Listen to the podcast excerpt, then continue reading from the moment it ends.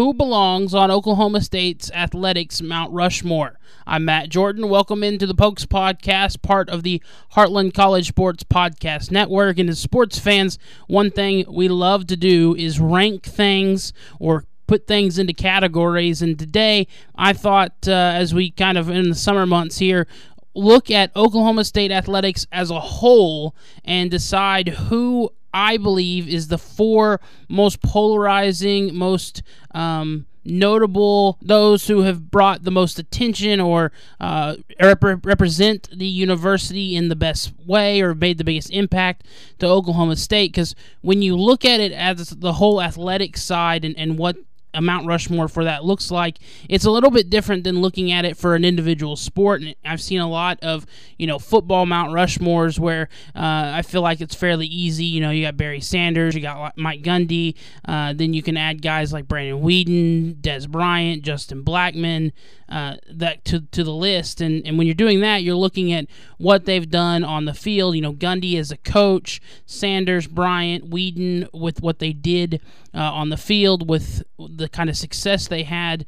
Uh, you know, you could do the same thing for, for basketball. Of course, Eddie Sutton would be a part of that. But when you're looking at athletics as a whole, you don't necessarily have to look at what someone did win and loss wise or what kind of production they did on the field because the impact uh, that they had can be uh, more diverse than that, uh, can be a little bit more complicated than that. A lot of it could be about their notoriety or how polarizing they are or what they've done since they left Oklahoma State and since they're still tied to the Cowboys, since they're still tied to Oklahoma State, you know do people when they think of them think of the university in a positive light? I think there are some interesting names that could go on this list and uh, i think three of the four are fairly I think immediate, like a lot of people when I say OSU Athletics Mount Rushmore, I feel like three names come to mind super easy. It's that fourth spot that I think you could do a lot of arguing with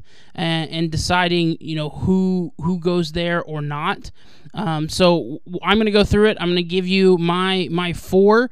Uh, like I said, the three super easy. The fourth one that I give, I think a lot of people when I first say it are going to be like, uh really? And then once I kind of explain it, I'm hoping that people will side with me and agree with me uh, and understand where where I'm coming from. First name I want to put out there, and I think it's the automatic first name that a lot of people think of, and that is Barry Sanders. I just I don't know if there are too many more people when you think Oklahoma State athletics, which generally a lot of people think Oklahoma State football, that you think of before you think Barry Sanders. And when you you look at what he did uh, in three years at Oklahoma State. Now, two of those, uh, not a large contribution on the field, but that third season in 1988 is so massive that he is widely considered as one of the best college running backs of all time, coupled with the fact that he's considered as one of the best pro running backs of all time. And I, I, in my opinion, would say that there is no one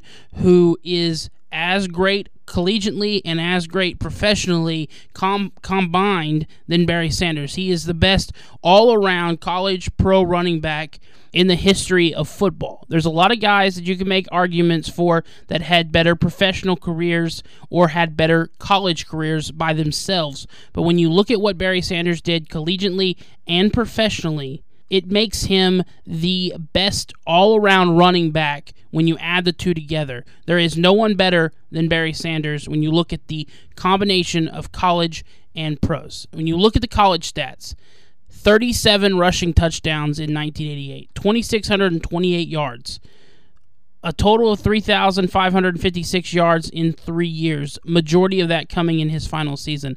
And then you add in what he did uh, returning punts and kicks uh, as well yeah, for for the Cowboys. 14 returns uh, in in 1987, 442 yards, had two touchdowns, uh, 31.6 yard average, 16.3 yard punt return average, two punt return touchdowns, 244 punt return yards.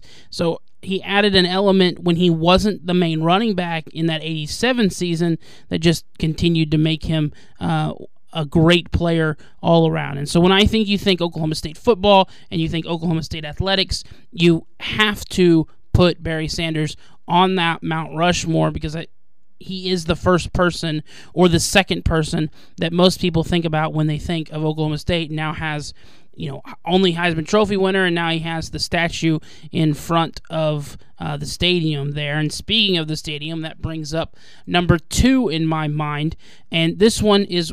Like I mentioned earlier, it doesn't necessarily, when you're looking at athletics as a whole, it doesn't have to be about what they did on the field or how many wins they had uh, or what their stats look like. But T. Boone Pickens is the second guy going up on my Oklahoma State Mount Rushmore the what he has contributed to the university is unmatched, especially when you look at athletics.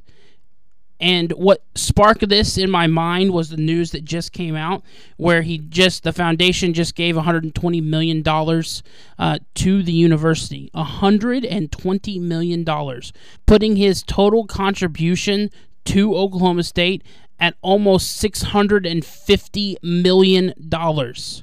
$650 million. That is an incredible amount. Of course, the football stadium is named after him. The improvements to the facility is because of him. And this is athletically, and this is just for students at the university as well. This recent $120 million, 63.7 million of that is going towards student scholarship, which you know ensures that the student sections, which are some of the best at Oklahoma State, especially those paddle people, uh, continue to be one of the bright spots at T. Boone Pickens stadiums during football games. And you, you look at $25 million that is going to uh, the innovation complex, uh, where the, the nutrition research and all that other uh, performance research goes in to make the, the all the athletes the best that they can be. And so T. Boone, what he's done for the university financially is just unmatched. And it, it's so unfortunate that T Boone died before NIL uh, could become a thing. Because I think what Oklahoma State could do if T Boone Pickens was around for the NIL and the amount of money they, they could probably shill out in NIL contributions to try to get some of these bigger name players to the university, I think would be extraordinary, unmatched just with what uh, he could do. But the $120 million gift from the foundation is so huge enough as it is, and what he's done in the past with the improvements to the stadium. So for me, number two on the Mount Rushmore next to Barry Sanders belongs T. Boone Pickens. Now, this third one, in my mind, is an easy automatic put him up there. Now, I have talked to some other Oklahoma State fans, uh, and he got left off one of their lists and wasn't as quickly mentioned as the other two. But I think, in my mind, an easy put him in up there. That is Eddie Sutton. Eddie Sutton belongs on this list for what he's done to the basketball program at Oklahoma State. It hasn't been the same since he left in 2005, 2006. And they've been chasing that feeling that they had in the 16 seasons that Eddie Sutton was at Oklahoma State, 13 of which they went to the NCAA tournament, which has not been the case since he left. So, for basketball purposes, which is the second probably most important sport at the university. Sutton means so much. The court named after him. If you want to argue that maybe Henry Iba belonged up here instead of Eddie Sutton, I might you know, consider that, except for the fact that I was six months old when Henry Iba died, so I never really got to see what he did. And of course, we, you know, the stadium, the arena, named in part for Henry Iba, but still, with what Sutton did at Oklahoma State, I think it surpasses what Henry Iba did. Uh, 368 wins, 151 losses, two trips to the Final Four, including the the run in in 04, 03, 04 that I remember that I really thought that uh, we were going to win the whole thing. Uh, but multiple conference championships, tournament championships. Like I mentioned, 13 tournament appearances. Now in the College Basketball Hall of Fame. Way too late. He should have been put in there much sooner. Was the coach during that horrific plane crash where those 10 players and other personnel died back in 2001. And so, just what he meant to the university during that, and what he continued to mean to the university, what he meant before then, and what he did for the basketball program. When you think Oklahoma State basketball, you think of Eddie Sutton. Now, this fourth name to go alongside Sutton, Sanders, and T Boone. There are a lot of ways you can look at this and I'm going to talk about potential guys I thought about before I get to uh, the guy that I put on this list. But uh, someone mentioned this to me when I kind of sent it to some other people to see what uh, what other Oklahoma State fans kind of thought. Uh, one of them mentioned Garth Brooks. I thought this was an interesting one. Uh, Brooks, I think, maybe more to the college as a whole than I would say Garth Brooks to athletics specifically. If I was doing maybe one uh, that wasn't necessarily super tied to athletics, and not that he he he doesn't hasn't done stuff for the athletic program, but I think just what he's done with with the concerts and the uh, fundraising for the university, um, what he's done you know, through his foundation, I, I look at more of what it is as a whole university wise as opposed to what he specifically did for athletics. So Garth Brooks is an interesting choice, one I would not have thought of had it not been brought up to me. The other name that I think a lot of people are probably just going to instantly put on there as their number four. He is not my number four just because I think he's missing a few things that he could easily be put on number four, be that last head on that Oklahoma State Athletics Mount Rushmore. And I think he's too polarizing because sometimes half the fan base, I feel like, wanted him fired several seasons ago and I love the guy, but I wouldn't put him on my Mount Rushmore, and that's that's Mike Gundy. Uh, Gundy, as a player, not that great. He was a part of those teams with Thurman Thomas and Barry Sanders. He did what he needed to do. Uh, eight touchdowns in 86, 13 in 87, uh, had tw- 2,100 yards in 87, 2,100 yards in 80 uh, eight with 19 touchdowns, and then 14 touchdowns in 89 with 2,200 yards. Almost 8,000 yards passing, 54 touchdowns, 37 interceptions. And when you've got Thurman Thomas and Barry Sanders, you don't have to do a lot as a quarterback, and he didn't need to. If we were just talking about Mike Gundy, the football player, he definitely uh, wouldn't be put on this list. But what he what gets him there is what he's done as a coach who took over in 05. He's been there now 18 seasons. He is 156 wins, 75 losses. He's been to multiple bowl games. Matter of fact, he's been up to a bowl game every year except his first year uh, when he went four and seven. He has been over 500 every season, but his first year. And so, success wise, and what he's built at Oklahoma State has certainly been spectacular. He has won over 10 games six, seven times in his career. 2021, he went 12 and 2. In 2011, he went 12 and 1. Was so close to winning a national championship. And to be honest, if 2011 goes a little bit differently and they don't lose to Iowa State, and they make it to the national championship and they're able to beat LSU and he has a national championship for Oklahoma State, I think this is a different question. And I think without question, you put him on the Mount Rushmore. A lot of people are going to already. I put him on the Mount Rushmore, uh, but I just think inconsistency has been such a problem.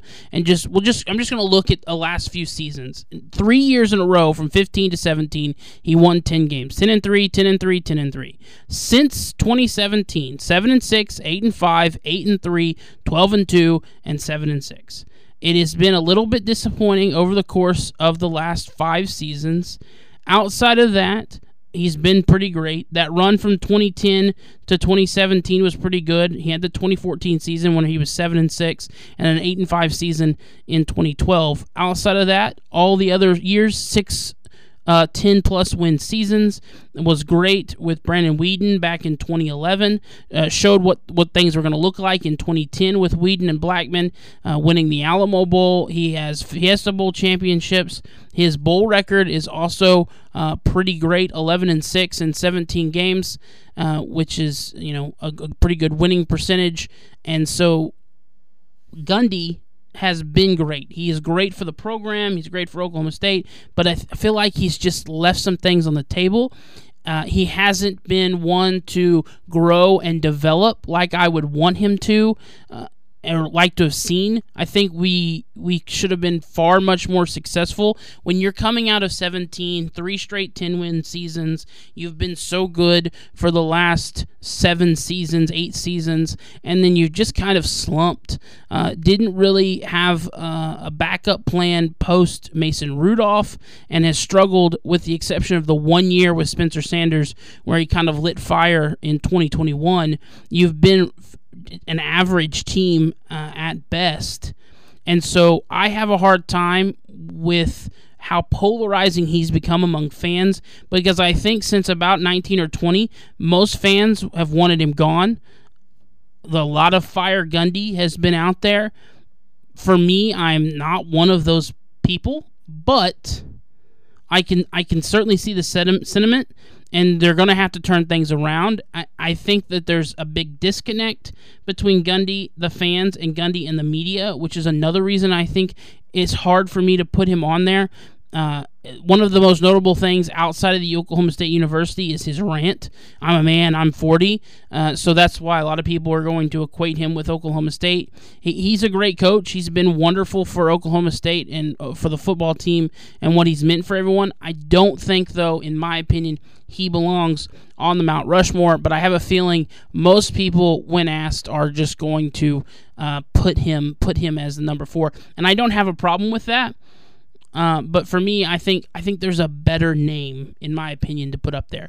Another guy that is a possible mention, and this is more for what he's done because his career at Oklahoma State wasn't great. Uh, as a basketball player, five points in his in his career at Oklahoma State. Uh, his assist numbers were pretty good, uh, finishing with 8.8, 8.6 at the end of his last two seasons at Oklahoma State. But what he's done in the media since, and that's the Gottlieb. But the issue with Gottlieb is he's more uh, notorious than he is notable, and that is he's got some wild takes.